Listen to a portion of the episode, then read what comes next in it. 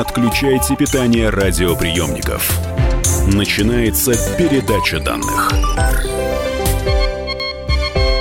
Здравствуйте, друзья! Это передача данных у микрофона Мария Баченина, а в гостях у меня сегодня преподаватель кафедры криминалистики юридического факультета Московского государственного университета Евгения Крюкова. Евгения Сергеевна, здравствуйте, добро пожаловать. Здравствуйте.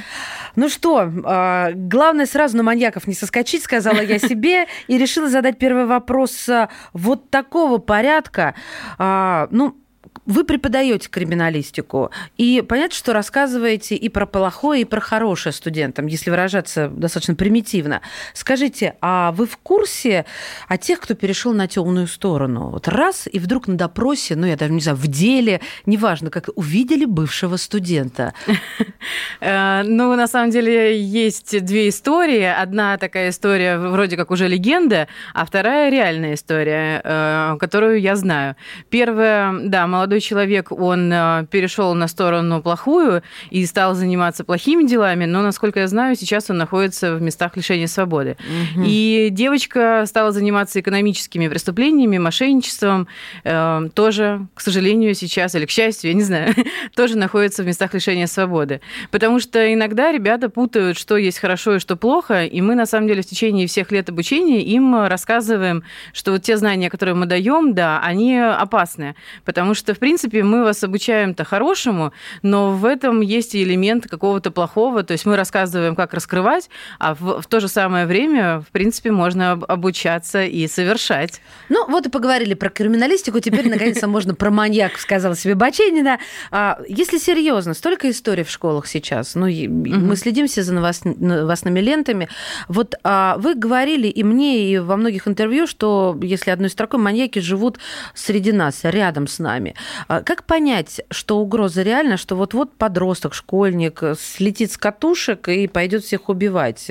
Я понимаю, что тут, наверное, нужны юридические психологи э, на передовой. Но вот какие ваши предложения и мысли по школам, если вообще размышляли на эту тему? Ну, вообще надо обращать внимание на поведение, конечно, человека. Меняется оно или не меняется, в каких ситуациях меняется. Потому что зачастую, когда изучаешь уголовные дела о различных вот особо опасных преступниках, там как раз проявляется, что в определенный момент он стал интересоваться, например, э, насилием, садизмом, э, какой-то жестокостью в отношении там, животных, своих э, одноклассников.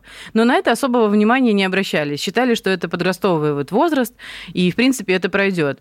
Но со временем у некоторых людей это действительно проходит, у некоторых это не проходит и приобретает новые формы, вот уже более жестокие. И поэтому, в принципе, конечно, надо обращать внимание, на что он интересуется, чем интересуется, да, какие у него хобби, какие странички он там в соцсетях посещает, э, есть ли какие-то у него э, интересы общения с ребятами, на какие темы. То есть, в принципе, конечно, не могу сказать, что надо сразу внимательно относиться к каждому человеку, там уж прям приглядываться и записывать. Э, нет. Но если это система, и человек постоянно раз там какой-то период, а раз в месяц проявляет какую-то жестокость, то это, конечно, да, надо уже обратить внимание. А, Евгения Сергеевна, ну, наверное, вот а, профессор Александр Олимпиевич Бухановский нам бы в этом помог. А, это, друзья мои, крупнейший в мире специалист по серийным убийцам. Это те самые Он, маньяки. К сожалению, уже умер, да, к сожалению, его, его дочь продолжает его дело. Да. И, знаете, я вчера, когда готовилась к нашей встрече, зачитывалась э, вот э, его, результатами его работы, э, что вы вызвало мой интерес, что большинство серийных убийц – это люди, которые росли в неполных либо в семьях сильно пьющих родителей, угу. подвергались унижениям, а, подвергались насилию, да, и, или же просто унижение было от каких-то других родственников, астракизм в классе и так далее. Вот а, с другой стороны, я тоже, знаете, была не самым таким вот э, счастливым ребенком, но вроде как бы не готова кому-то пулю в лоб пустить или задушить собственными руками. Где эта черта проходит? Ну, здесь, на самом деле, очень много факторов. Действительно, часть э, людей, которые росли в неполных семьях, в основном э, отсутствовал, да, отсутствовал отец, присутствовала мать, и мать обладала характеристиками такими особо сильными, волевыми, э, ну, можно сказать, тиран. И не отпускала гулять, не, не разрешала общаться с там, родственниками, ровесниками, и это повлияло очень сильно. Действительно, есть определенная вот эта закономерность.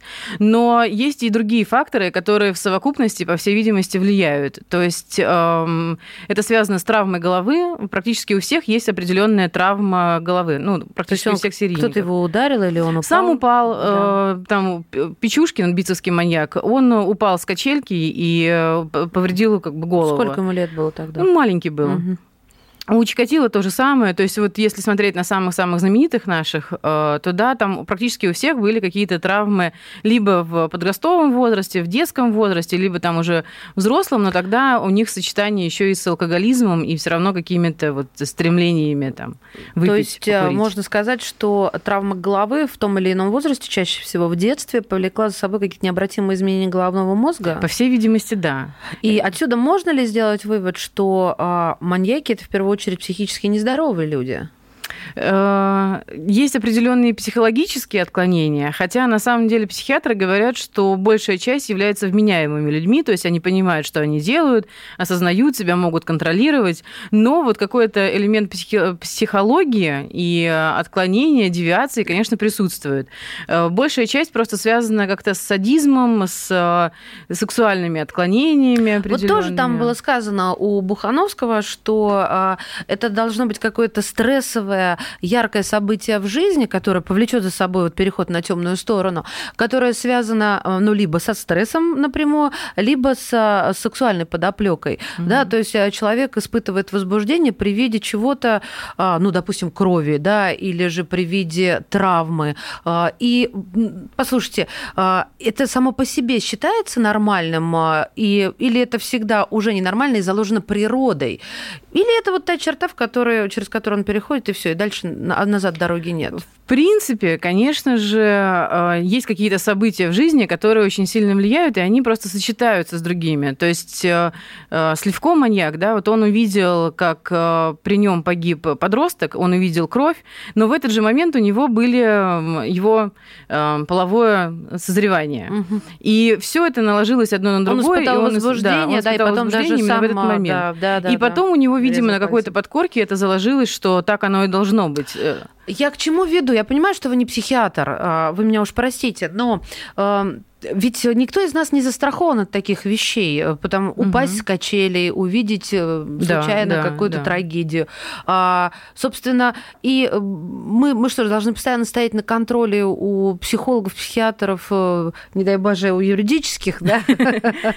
Не, на самом деле, конечно же, нет, если это какие-то все таки разовые акции. То есть вы один раз упали и один раз увидели, и больше вы этого, наоборот, боитесь, опасаетесь и не стремитесь к этому, этому, конечно, ни о каком учете быть э, речи не может. Угу. Но если вы потом начинаете, ну, вы, мы все, начинаете потом, наоборот, искать такие ситуации, где можно увидеть э, кровь, и еще уже... хуже сами их провоцируете. Человек в этот момент может себя уже еще контролировать сам? Мне кажется, да. Потому что вот если То читать есть, показания, о -о, что опасно. он обратил внимание, что он изменился. Другой маньяк, Муханкин, он, вот читая его уголовное дело, да, он пишет там периодически, он вел дневник, во-первых, и в дневнике он пишет, что я не мог себя контролировать, меня постоянно тянуло на кладбище. Я не знал, зачем я туда хожу. Я боролся с собой, я пытался уезжать, но рано или поздно все дороги у меня приводили туда. То есть он это осознает. Звездные войны, да, темная сила и светлая сила, да, борются, и одна из них побеждает. Понятно, что тюрьма, в которую, я надеюсь, они все-таки рано или поздно все попадают, не может исправить маньяка. Но вот вы уже сказали, что э, дочь э, крупнейшего в мире специалиста по серийным убийцам а, Александра Бухановского, Ольга, а, она продолжает его дело, и вот она в своей докторской диссертации проследила после каждого тюремного срока время до совершения очередного преступления у серийных убийц все короче, из колонии выходят еще более жестокими. Что с этим делать? нужен учет. Вот здесь как раз что это значит? Учет все-таки какой-то нужен. Нужна, во-первых, воспитательная работа, подготовка. Э, подготовка к э, обществу, то есть все-таки внутри колонии должна вестись работа. Она сейчас ведется, но не очень хорошо. Э, а в принципе, там, конечно, есть поле для деятельности. Ребята, которые, ребята и взрослых, и не взрослых, должны готовить к тому, что они скоро выйдут на свободу, что будут различные перед ними как бы, вещи, с которыми они не смогут, наверное, справиться, в том числе, если они совершали там изнасилование или какие-то действия сексуального характера, характера в отношении несовершеннолетних, то они этих несовершеннолетних увидят, как с этим все-таки бороться. Вы вообще в это верите, в то, что сейчас говорите? Э, тяжело, но периодически. Есть примеры положительные, э, когда э, действительно все-таки идет работа, и есть в современных условиях есть различные все-таки возможности заменить вот это стремление к совершению именно преступления. Есть и люди, которые интересуются этой же темой, но добровольно. Угу. То есть здесь вопрос только в том, найдут ли они там друг друга интересующиеся. А вот если всех сразу после выхода из тюрьмы к психиатру на учет да никто ж не захочет. В принудительном порядке, да, конечно, это было бы очень хорошо. Но вопрос состоит в том, э, хотят ли люди. А можно принудительно вылечить э, психа? Э, его можно постоянно держать и э, пичкать таблетками. Но вот мое субъективное мнение, что, конечно же, нельзя. То есть рано или поздно у человека возникает это желание, и он не сможет с собой бороться. Срывается. Я часто привожу пример о том, что, что у нас у всех есть вот эти вот вредные привычки. Ой, мы с этого да? начнем следующую часть передачи данных. А, друзья мои, говорим о криминалистике, но соскакиваем на маньяков. Ну, вы понимаете. Преподаватель кафедры криминалистики юридического факультета МГУ имени Ломоносова Евгения Крюкова в студии «Комсомольской правды». Не отключайте питание радиоприемников. Идет передача данных.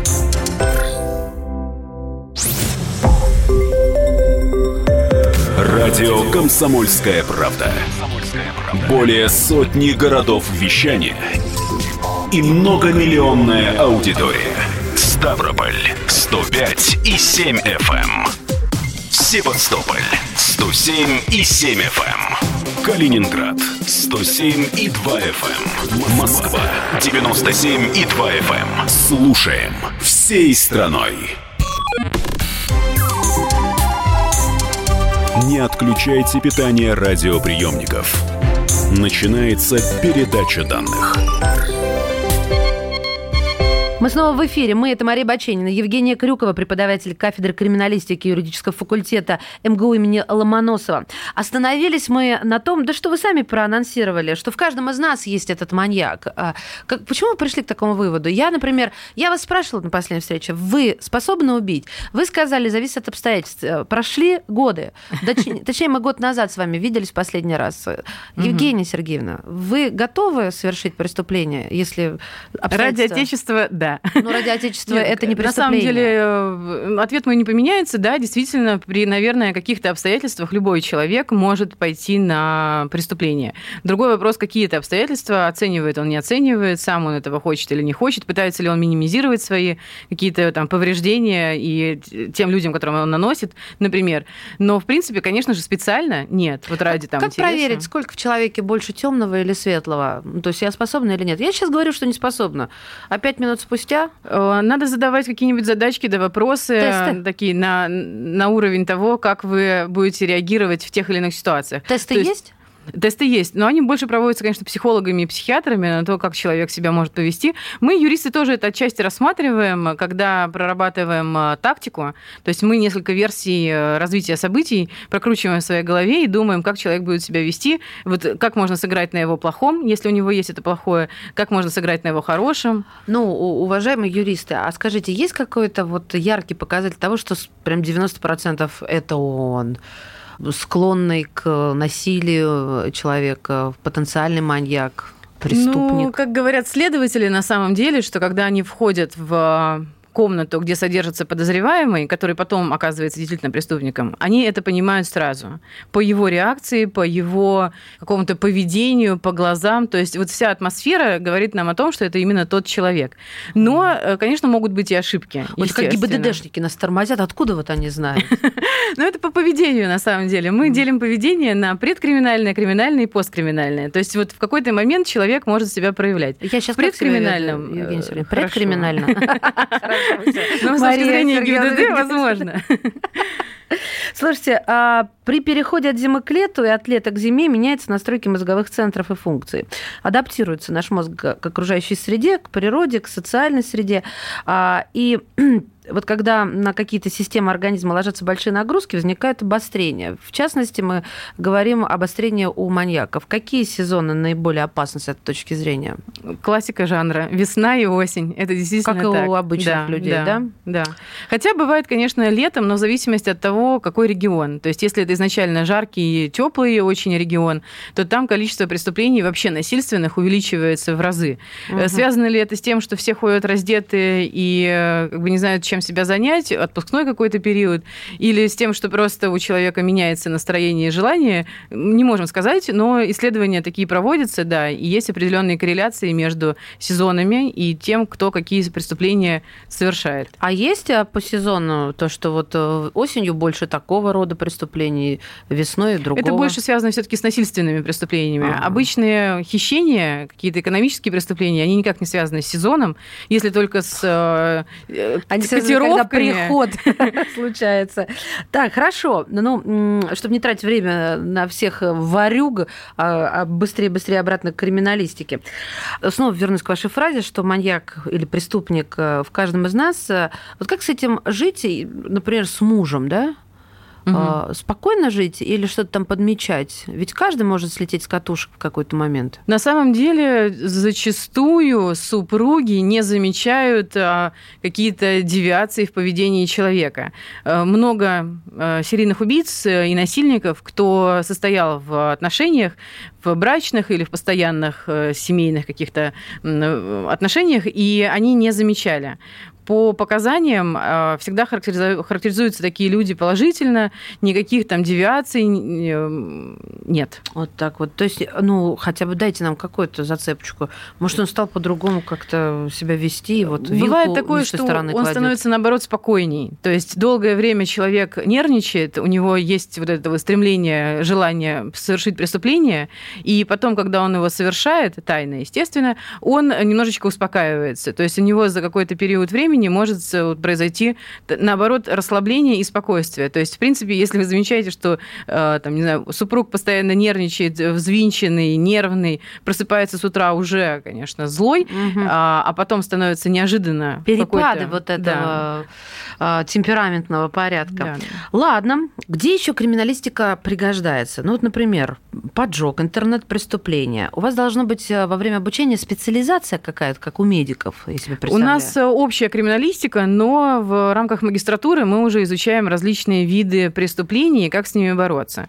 Э, В рамках общей криминалистики мы тоже это рассматриваем, но не так подробно. А Ну, э, знаете, как вот э, в кино часто это видишь, американские медики к стоматологам относятся как это недоврачи. У вас есть такие, знаете, ну, ты вот в полях, а, мол, как- какая-то дедовщина, что ли, или так спустя рукава, У нас ухмыляясь в наоборот. усы? Э, У нас к криминалистикам, криминалистам периодически относятся тоже не очень хорошо наши коллеги-юристы, потому что нас относят... То есть э, адвокат, например, не- спрашивает, ты криминалист, что ли? Ну, все Э, понятно. Скорее цивилисты, знаете, которые занимаются гражданским правом, семейным правом. Ага, они civil, считаются у нас э, элитой, и они к криминалистике относятся, что это техническая наука, изначально не юридическая, и, в принципе, мы обучаем работать э, там, микроскопом, и это все таки другое. Ну, вот удивительно. А все литературные герои, известные в веках, именно вот вашего поля ягоды. Кстати, про литературу. Мне вот что интересно. Писатели-фантасты предсказали очень многие вещи для, фан- ну, для современного Мгм. мира.